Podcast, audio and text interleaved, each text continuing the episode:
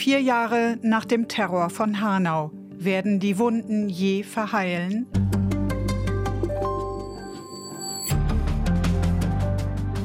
Vier Jahre ist es jetzt her, dass ein Attentäter im hessischen Hanau neun Menschen erschoss. Der psychisch kranke, von Ausländerhass getriebene Mann zielte auf Menschen, deren Aussehen auf einen Migrationshintergrund schließen ließen. Auch auf Said Etris Hashemi, der in einer Sportbar zusammen mit seinem Bruder Said Nessar und mit Freunden saß. Nessar starb Etris überlebte. Er hat jetzt ein Buch über diesen Tag und dessen Folgen geschrieben. Guten Tag, Herr Hashemi. Hallo, guten Tag. Mattei fragt. Ein Podcast mit Sabina Mattei. Herr Hashemi, dieses Attentat, bei dem Sie Ihren Bruder und einen Freund verloren haben, jährt sich jetzt zum vierten Mal. Sie wurden damals schwer verletzt. Der Einband Ihres Buchs zeigt diese Verletzungen an Hals und Kiefer auch. Wie geht es Ihnen heute? Naja, den Umständen entsprechend würde ich sagen. Ich bin auf jeden Fall dankbar dafür, dass ich wieder sprechen kann und gehen kann und wieder meinen Alltag ordnen kann. Dafür bin ich dankbar, aber bin immer noch in vielen Sachen beeinträchtigt. Inwiefern? Ich würde klar unterscheiden zwischen psychische und physische äh, Folgen von diesem Anschlag. Ich habe noch ein Handicap, äh, meine Schulter ist noch kaputt, da habe ich eine zweite Operation hinter mir müsste mich ein drittes Mal operieren lassen, aber habe erstmal genug von Operationen. Ähm, ich bin auf jeden Fall auf dem Weg der Besserung. Das ist gut zu hören. Sie haben Ihren Bruder damals vor vier Jahren verloren. Hört denn die Trauer darüber je auf? Ich denke nicht. Ich denke, das wird sich über das ganze Leben hinziehen. Nessar, was war das für einer? Ich würde äh, lieber eine andere Frage beantworten. Sie haben jetzt ja ein, ein Buch über das Attentat und seine Folgen geschrieben. War das so eine Form von Trauerarbeit? Definitiv. Also das war äh, nochmal eine ganz andere Erfahrung, die ich gemacht habe. In diesem Buch habe ich mich nochmal ganz anders mit dem Thema auseinandergesetzt und habe das nochmal für mich selber ganz anders äh, aufgearbeitet. Ich würde auf jeden Fall sagen, dass das eine Erfahrung war, die ich gemacht habe mit diesem Buchprojekt. Wenn man ein traumatisches Erlebnis gehabt hat, dann wollen viele ja vergessen. Wollen Sie das auch? Oder also ist das jetzt so eine Art Schlusspunkt gewesen oder, oder wollen Sie Vergessen verhindern? Also wir kämpfen ja genau dafür, dass das nicht vergessen wird, die Tat. Ich glaube, da muss man halt auch nochmal unterscheiden. Bei mir persönlich war das äh, so gewesen im ersten Jahr, als ich frisch aus dem Krankenhaus rauskam, dass mich auf einmal jeder auf der Straße erkannt hat. Egal, ob das jetzt bei uns in Hanau war, in Frankfurt oder ob ich in anderen Städten war, kannte mich auf einmal jeder. Das war für mich persönlich etwas unangenehm gewesen, weil ich meine, ich bin am Ende des Tages äh, kein äh, Schauspieler oder Musiker oder sonst was. Ich bin wegen einer Sache bekannt geworden, die nicht so schön war. Und ich wollte das auch den Menschen zeigen, dass ich mehr bin als nur der Junge, der den 19. Februar überlebt hat. Und dann war das so gewesen, dass ich im ersten Jahr eher untergetaucht bin und äh, mich von der Öffentlichkeit komplett zurückgezogen habe, kein Social Media mehr hatte, weder Interviews gegeben habe noch irgendwie vor der Kamera stand, weil ich einfach wollte, dass die Menschen mein Gesicht vergessen zumindest. Dann im Laufe des ersten Jahres, als wir unsere Forderungen gemeinsam aufgestellt haben und für die Aufklärung gekämpft haben, habe ich irgendwann mal gemerkt, dass zu einem Zeitpunkt, als der Generalbundesanwalt mit der äh, Delegation zu uns nach Hanau gekommen ist, Damals hatten wir Angehörigen auch unsere eigenen Ermittlungen nochmal gestartet und äh, selbst ermittelt zu, diesem, zu dieser Tat. Und dann gab es den Zeitpunkt, wo äh, mir klar wurde, wo mir bewusst wurde, dass wir Angehörigen teilweise mehr wissen als das BKA und der GBA. Und das war so äh, für mich sehr verwunderlich gewesen, wo mir dann auch klar war, ey, das, was wir herausgefunden haben und ermittelt haben, das muss die Öffentlichkeit wissen. Und das müssen wir jetzt irgendwie äh, da draußen den Leuten bekannt machen. Und das war dann so der Schritt bei mir gewesen, wo ich dann an die Öffentlichkeit gekommen bin. Ja, und daraus ist dann auch Ihr, Ihr Buch entstanden. Das Inhaltsverzeichnis, der Aufbau Ihres Buches, den finde ich ungewöhnlich. Das sind lauter Daten zwischen 2003 und 2023, auch nicht chronologisch. Ja. Der 19. Februar 2020, das erschließt sich wohl jedem, das war der Tag des Anschlags. Aber das erste Datum ist uns zeitlich am nächsten, der 7. Juli 2023. Was ist denn an diesem Tag geschehen? Also ich muss dazu sagen, ich, hab, ich bin ein Mensch, der äh, immer versucht, wenn ich etwas mache, dass da irgendwie ein Hintergrund noch dahinter ist, also dass es eine Bedeutung hat. Ich habe mich bewusst dafür entschieden gehabt, dass ich nur mit Daten arbeiten will, als Kapitel.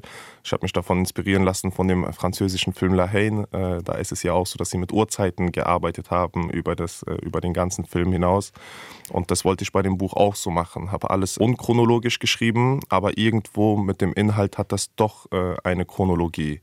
Und äh, genau, ich habe mit dem letzten Untersuchungsausschusstag gestartet, was auch ziemlich ungewöhnlich ist.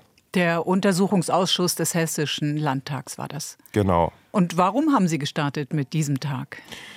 Naja, auf diesen Tag haben wir äh, Angehörige vor allem äh, hingefiebert, weil äh, an dem Tag hat der hessische Innenminister Peter Beuth ausgesagt. Seine Aussagen haben die Sie weitergebracht? Nee, ganz und gar nicht. Ich muss dazu sagen, das war ein äh, wichtiger Tag gewesen, als der hessische Innenminister ausgesagt hat. Zu dem Zeitpunkt ist der Untersuchungsausschuss, war schon alles zu Ende gewesen. Die Fragen wurden beantwortet, alles wurde äh, aufgearbeitet und es ist ein Versagen festgestellt worden in diesem Untersuchungsausschuss.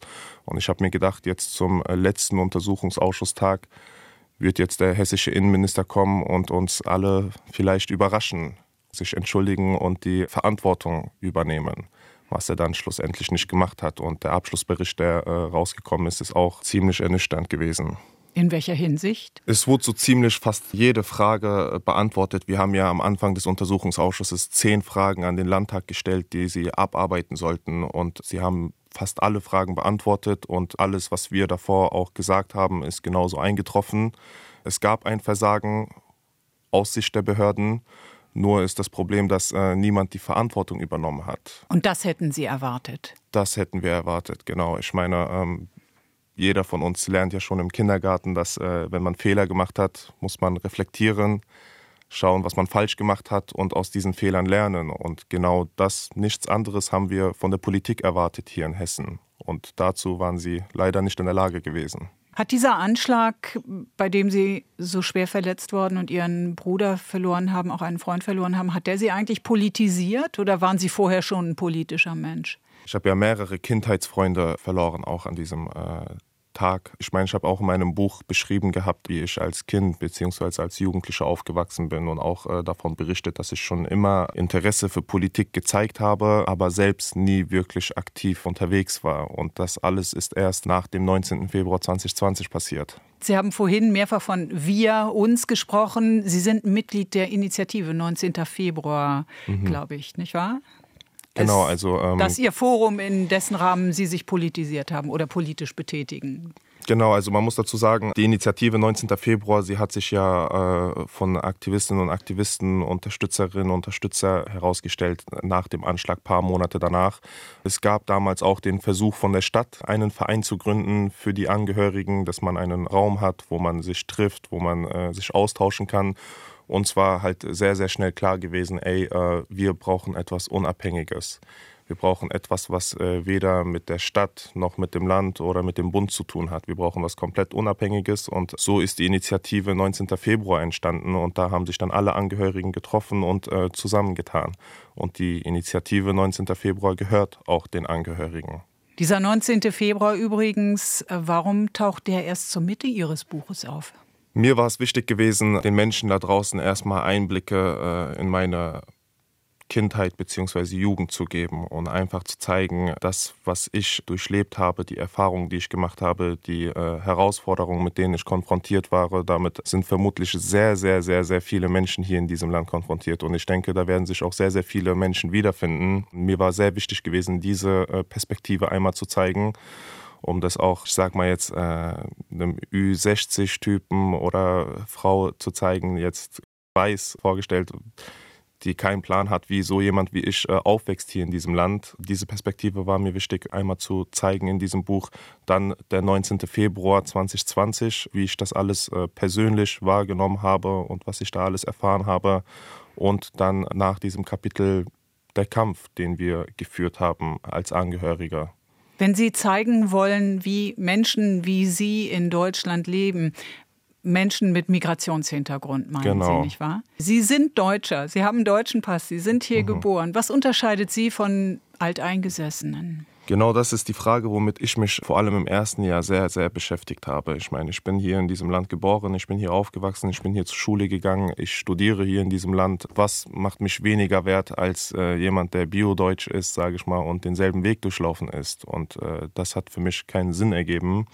Deswegen habe ich mich auch äh, stark gemacht, genau für so Menschen wie mich, weil äh, ich weiß, dass es in der Community so ist, dass wir uns denken, zumindest war das bei mir und meinen Freunden so gewesen, dass man das einfach akzeptiert hat, dass man Migrant ist, dass man Ausländer ist hier in diesem Land und als äh, zweite Klasse Mensch äh, behandelt wird. Das hat man einfach so auf die lockere Schulter genommen. Das wollte ich aber irgendwann mal nicht mehr. Ich meine, dieses Land ist aufgebaut auf den Rücken unserer Eltern und unserer Großeltern und ich glaube, wir haben jedes Recht dazu, hier zu sein und auch unseren Teil für dieses Land beizutragen. Ihr Bruder Nessar war Maschinen- und Anlagenführer, der machte eine Weiterbildung zum Ausbilder. Ihr, ihr Vater war Schichtleiter in einem Betrieb und Sie selbst hatten zum Zeitpunkt des Anschlags eine Lehre in einem großen Versicherungsunternehmen abgeschlossen. Also im Grunde ist Ihre Familie ja der Inbegriff der gelungenen Integration hier. Hatten Sie und Ihre Familie überhaupt nie dieses Gefühl, dazu zu gehören zu diesem Land?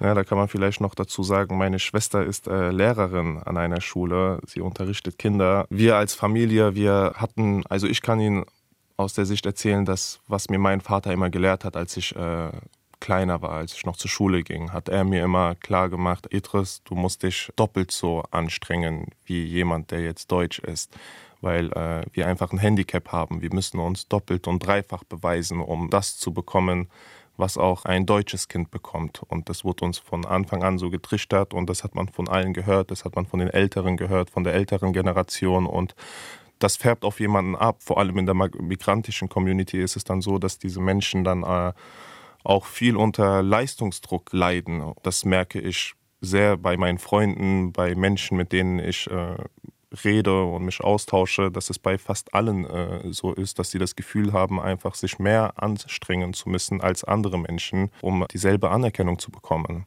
Ihre, ihre Familie und, und Sie lebten in Kesselstadt wo viele eingewanderte und alteingesessene Deutsche wohnen.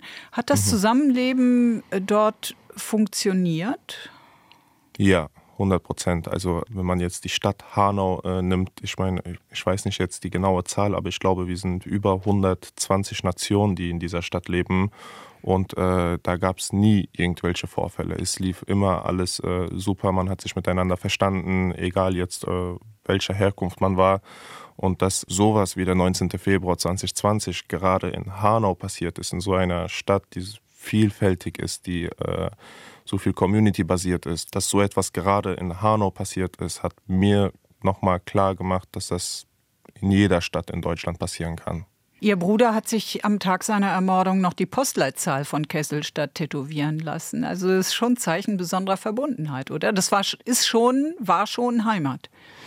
Definitiv, auf jeden Fall. Ich meine, äh, das stimmt, kurz vor dem äh, Anschlag hatte sich äh, die Postleitzahl von Hanau-Kesselstadt tätowieren lassen und das ist äh, bei uns gang und gäbe, dass äh, Leute auf ihren Autokennzeichen die Postleitzahl äh, drauf tun, sich das tätowieren lassen, einfach um die Verbundenheit zu seiner Stadt zu zeigen. Ihr, Ihr Vater ist ja in den 1980er Jahren aus Afghanistan geflohen. Ihre Mutter kam später nach, wenn ich das richtig erinnere. Welche Erwartungen hatten die an das Leben hier in Deutschland? Naja, mein Vater ist äh, in den äh, Mitte 80er Jahren hierher nach Deutschland gekommen. Das war noch die Sowjetzeit gewesen in Afghanistan. Äh, meine Mutter ist dann 93 hierher gekommen. Zwei Jahre später ist dann meine erste Schwester hier geboren. Also die sind mit der Intention, mit dem Ziel hierher gekommen, dass es äh, den Kindern gut geht. Also ich muss sagen, sie haben sich selbst aufgeopfert, damit die Kinder eine Perspektive haben. Und das haben sie uns zum Beispiel auch immer eingetrichtert und uns klar gemacht, dass äh, wir uns glücklich schätzen können, dass wir hier sind, dass, äh, was für Möglichkeiten wir haben hier und dass wir das alles ausnutzen sollen. Und das prägt jemanden auch über die ganze Kindheit und Jugend auf. Und deswegen äh, stehen wir wahrscheinlich auch da, wo wir heute sind. Bei Ihnen und Ihren Geschwistern hat es ja im Grunde auch funktioniert. Nicht? Und Sie beschreiben sich als, äh, als zielstrebig in Ihrem Buch, hatten ja, beispielsweise erfolgreich diese Lehre abgeschlossen. Welches Ziel haben Sie jetzt?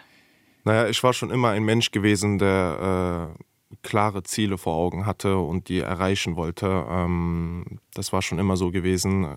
Ich muss halt dazu sagen, seit dem 19. Februar 2020 war das so, dass äh, egal was ich geplant habe oder was ich vorhatte, das hat nicht mehr so funktioniert, wie ich mir das vorgestellt habe, auch weil das Thema mich so extrem eingenommen hat und äh, daraus vieles entstanden ist, viel Öffentlichkeitsarbeit, viel Lobbyarbeit und das nimmt sehr, sehr viel äh, Zeit in Anspruch. Das ist schon fast wie so ein Vollzeitjob, was man äh, da macht. Deswegen habe ich für mich selber erstmal die Entscheidung getroffen, ey, du gehst jetzt erstmal diesen Weg und schaust, was noch auf dich zukommt.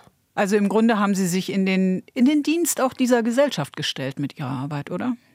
Ja, definitiv. Also bei mir war, kam irgendwann mal der Punkt, wo ich äh, so viele Politikerinnen und Politiker kennengelernt habe, so viele äh, Menschen, die heute das Land regieren. Da habe ich mir irgendwann mal gedacht, okay, du hast diese Menschen jetzt kennengelernt, Du hast teilweise deren Nummer auf dem Handy. Was machst du jetzt damit? Was hast du jetzt davon? Dann habe ich mir gedacht, ey, wie oft hat so ein Junge wie ich äh, die Möglichkeit, solche Kontakte zu haben und solche Menschen zu kennen? Dann versuch doch mal jetzt irgendetwas daraus zu machen. Und äh, so hat dann äh, der Weg in Richtung Lobbyarbeit begonnen. Wäre denn für Sie auch vorstellbar, dass Sie in die Politik gehen? Um ehrlich zu sein, erstmal nicht. Nee, ich bin, äh, ich bin auch kein großer Fan eigentlich von Politikern. Ähm, man braucht hab, sie aber. Man braucht sie aber, das stimmt, ja. Für ein deswegen. funktionierendes Gemeinwesen und vor allem solche, die eben auch Lebenserfahrungen haben, nicht wahr? Das stimmt, definitiv, da bin ich voll bei Ihnen. Also ich habe mir jetzt selber erstmal das äh, Ziel gesetzt, äh, um die Politik herum erstmal äh, zu versuchen, Veränderungen herbeizuführen. Ich werde sehr oft in die Politik auch reingezogen, auch von einigen Parteien. Ähm, ich selber habe hab mir gesagt, äh, strategisch gesehen, für das, was ich jetzt gerade mache, nämlich dass ich mich für diese Menschen einsetze, ist es am klügsten, äh, erstmal jetzt äh, nicht in die Politik zu gehen und nicht in irgendeine Partei, sondern das, was ich versuche, ist überfraktionell und da ist es, glaube ich, gut, wenn man unabhängig ist. Jetzt wird in Deutschland derzeit ja viel gegen Rechtsextremismus demonstriert. Nachdem bekannt wurde, dass Identitäre und andere bei einem Treffen detaillierte Pläne zur Vertreibung von Migranten und Menschen, die nach Ansicht dieses Kreises äh, nicht nach Deutschland gehören, besprochen hatten. Was halten Sie von diesen Protesten? Man wusste das doch alles schon. Das stimmt. Äh, mich persönlich hat das, was äh, Korrektiv herausgefunden hat, das hat die wenigsten überrascht ich denke, das war der Punkt gewesen, äh, dass jetzt einfach etwas Handfestes gibt, also dass etwas äh, sozusagen äh, man klar benennen kann, ey, das und das ist jetzt herausgefunden worden und das ist klar und das kann auch keiner mehr anzweifeln, was diese Menschen da planen und versuchen. Und ich glaube, das war so der Anstoß gewesen für diese ganzen äh, Demos, die wir jetzt gerade auch die letzten Tage und äh, Wochen sehen.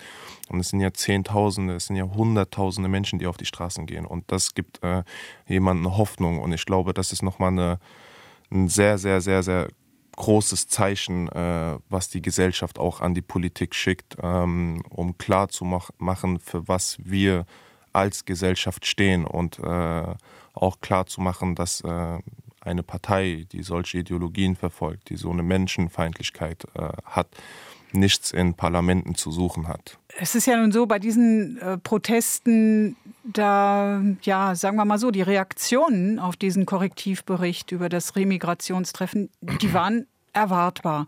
Also mhm. es müsse nun aber endgültig aufgewacht werden. Alle Demokraten müssen jetzt zusammenstehen. Ein Alarmsignal war es natürlich auch. Das sind ja Formeln wie nach dem Anschlag von Halle, dem Mord an dem Kasseler CDU-Landrat Walter Lübcke, nach dem Anschlag von Hanau vor vier Jahren. Entmutigt Sie das nicht? Erwarten Sie nicht mehr als Demonstrationen und die immer gleichen, wenn auch gut gemeinten Parolen? Naja, ich glaube, man äh, darf so Demonstrationen nicht unterschätzen. Ich meine, äh, mit Hanau, jetzt aus unserer Perspektive, haben wir es ja auch genau so geschafft mit äh, der Stärke der Gesellschaft, die äh, im Rücken war, Druck auf die Politik auszuüben. Und äh, so haben wir auch den Untersuchungsausschuss zum Beispiel bekommen. Ähm, und ich glaube, dass man jetzt diese Protestwelle, die durchs Land zieht, äh, auch genau für eine bestimmte politische Forderung äh, nutzen soll. Ich meine, ich glaube, das grenzt ja an ein Weltwunder, dass mal die Linke und die CDU einer Meinung sind. Und ich glaube, gerade das muss man ausnutzen, dass gerade alle Demokratinnen und Demokraten auf einer Seite sind und äh, klare Kante zeigen. Klare Kante zeigen. Aber was sollte daraus folgen? Was für konkrete Forderungen? Sie haben ja vorhin gesagt, konkrete Forderungen. Ja, also ähm, dass man langsam ein Parteiverbotsverfahren äh, in die Wege leitet, definitiv. Also ich verstehe das Argument, wenn Menschen sagen, ey, wenn diese Partei jetzt äh, verboten wird, das wird äh, die, die, Ideologie jetzt nicht aussterben lassen oder die Menschen werden jetzt nicht äh, irgendwie anders denken. Das verstehe ich auf jeden Fall. Aber ich glaube, es macht trotzdem nochmal einen großen Unterschied, ob, äh, ob man äh, die Möglichkeit hat, so eine Partei zu wählen oder nicht. Müsste man aber nicht eigentlich viel früher ansetzen, an der Wurzel, beispielsweise schon in den Schulen und sich viel mehr solchen Gefahren widmen, also den Gefahren der, des Rechtsextremismus, der Menschenverachtung in der Politik? Denn mit Demonstrationen, wenn wir erstmal demonstrieren müssen, ist es ja eigentlich schon zu spät. Das stimmt ja, aber äh, trotzdem, ich würde eher sagen, äh, lieber zu spät als nie. Klar, in den Schulen kann man schon beginnen, Aufklärungsarbeit zu machen, was das Thema angeht. Das ist enorm wichtig. Ich denke, äh, gerade dass äh, dieser Bereich wirklich dafür zuständig sein kann, dass man äh, gegen Rassismus etwas tun kann. Ich denke auch, dass äh, Rassismus und Diskriminierung generell eine äh, eine Aufgabe ist, die über Generationen hinausgeht. Ich denke jetzt nicht, dass man äh, von heute auf morgen irgendwie auf den Knopf drückt und jemand äh, ändert auf einmal seine, seine Gedanken oder seine Ideologie. Ähm, ich denke, da muss man schon ganz, ganz früh anfangen und ich bin der Meinung, dass man mit Bildung und vor allem auch mit Sport da auf jeden Fall entgegenwirken kann. Und äh, das sollte man zunutze machen. Nichtsdestotrotz äh, ist es wichtig, dass man äh, demonstriert, dass man das Recht auf Versammlungsfreiheit, was wir in diesem Land haben, dass man das ausnutzt und äh, manchmal muss man halt der Politik da oben äh, klar machen, was die Gesellschaft will. Und da so entstehen Demonstrationen. Herr Hashemi, ich habe noch eine Frage. Ich hätte eigentlich noch viele Fragen, aber ich stelle jetzt nur noch eine. Herr Hashemi, Sie sind Deutscher. Man sieht Ihnen wie gesagt, den Migrationshintergrund an. Das wurde Ihnen am 19. Februar vor vier Jahren zum Verhängnis. Ist Deutschland trotzdem Ihr Land? Ja, definitiv. Also das ist das, was ich auch am Anfang gesagt habe. Wir haben jedes Recht dazu. Ich meine, ich glaube, womit sich meine Generation vor allem äh, auseinandersetzt, sind äh, ganz einfache Identitätsprobleme. Ich meine, ich bin äh, wenn ich, wenn ich jetzt zum Beispiel in Herkunftsland von meiner Eltern äh, hingehe, nach Afghanistan, dann werde ich dort als Ausländer, als Deutscher betitelt. Und äh, hier in diesem Land passiert mir genau dasselbe, werde ich als Ausländer betitelt. Das ist äh, so ein Konflikt, was, äh, glaube ich, so meine Generation, Menschen, die hier geboren sind, aufgewachsen sind, äh, alle durchmachen. Und äh, ich habe, wie am Anfang gesagt, ähm, ich bin der Meinung, dass wir jedes Recht haben, hier sein zu dürfen, dass wir jedes Recht haben, hier eine Perspektive in diesem Land zu haben. Weil, wie gesagt, dieses Land ist äh, auf dem Rücken unserer Eltern und äh, Großeltern aufgebaut worden. Und wir, die Generation, die hier äh, zur Schule gegangen ist und äh, teilweise studiert, haben vor, dieses Land äh, auf den Schultern weiterzutragen, wenn wir die Möglichkeit bekommen. Vielen Dank, Edris Hashemi, und alles Gute. Danke auch. Vor vier Jahren, am 19. Februar 2020, erschoss ein rassistischer Attentäter in Hanau neun Menschen, darunter Nessar Hashemi. Sein Bruder Etris Hashemi überlebte das Attentat und hat darüber ein Buch geschrieben. Titel Der Tag, an dem ich sterben sollte. Am Mikrofon verabschiedet sich Sabina Mattei. Mattei fragt ist ein Podcast von RBB24. Alle Folgen gibt's in der ARD Audiothek und unter rbb24inforadio.de slash podcasts.